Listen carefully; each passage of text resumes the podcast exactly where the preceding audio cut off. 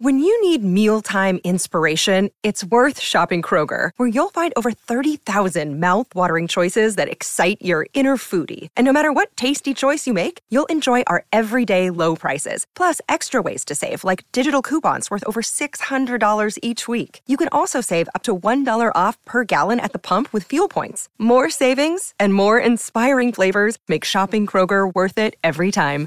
Kroger, fresh for everyone. Fuel restrictions apply. LoveRacing.nz update. Your home for everything thoroughbred racing. Visit loveracing.nz. Racing's biggest fan.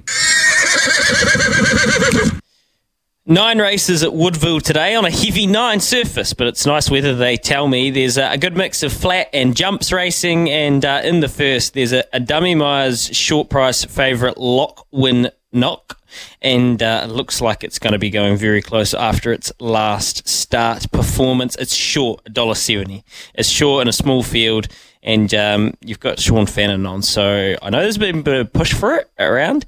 So that's at Woodville today. The markets are open, of course, for this weekend, Saturday's racing, and I'll, I'll highlight this one, the Mutter Cup, because it's got two very special mares in it, La Crique and Legarto who were scratched out from the Group 1 in Hastings because of the wet track. Well, they're turning up in the uh, Open Handicap Mudda Cup, which is bloody cool, to be honest. And I saw an article on loveracing.nz saying that Ken Kelso had heard that oh, the, the legendary Dave O'Sullivan, he actually used this race as a lead up race for Waverley Star and that famous 86 uh, Cox plate where he just went down a, a, lip to Bonecrusher after that almighty dogfight up the straight. So it's worked there previously as a lead up race. So Legarto will be hoping that she can use this as a lead up race for the Golden Eagle in Sydney in about a month's time. So La Crique and Legarto in the Mudda Mudda Cup and a nice field. And don't forget, Prowess has gone down the line to Harwood to race over there and her lead up to an Australian Group 1 assault. So very exciting. And we can talk more about that tomorrow. And then, of course, on Saturday with the Mail Run and the Goodwill, Daniel.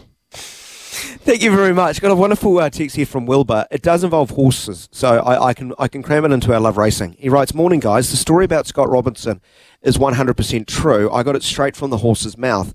I was talking to my horse, Mr. Ed, and he told me that his stablemate's jockey is a friend of Brian Tamaki, and Brian's friend was at the pub as well and heard the same conversation. Cheers from Wilbur. Thanks, Wilbur. It's gold. That's fantastic. excellent. Excellent job. Uh, right.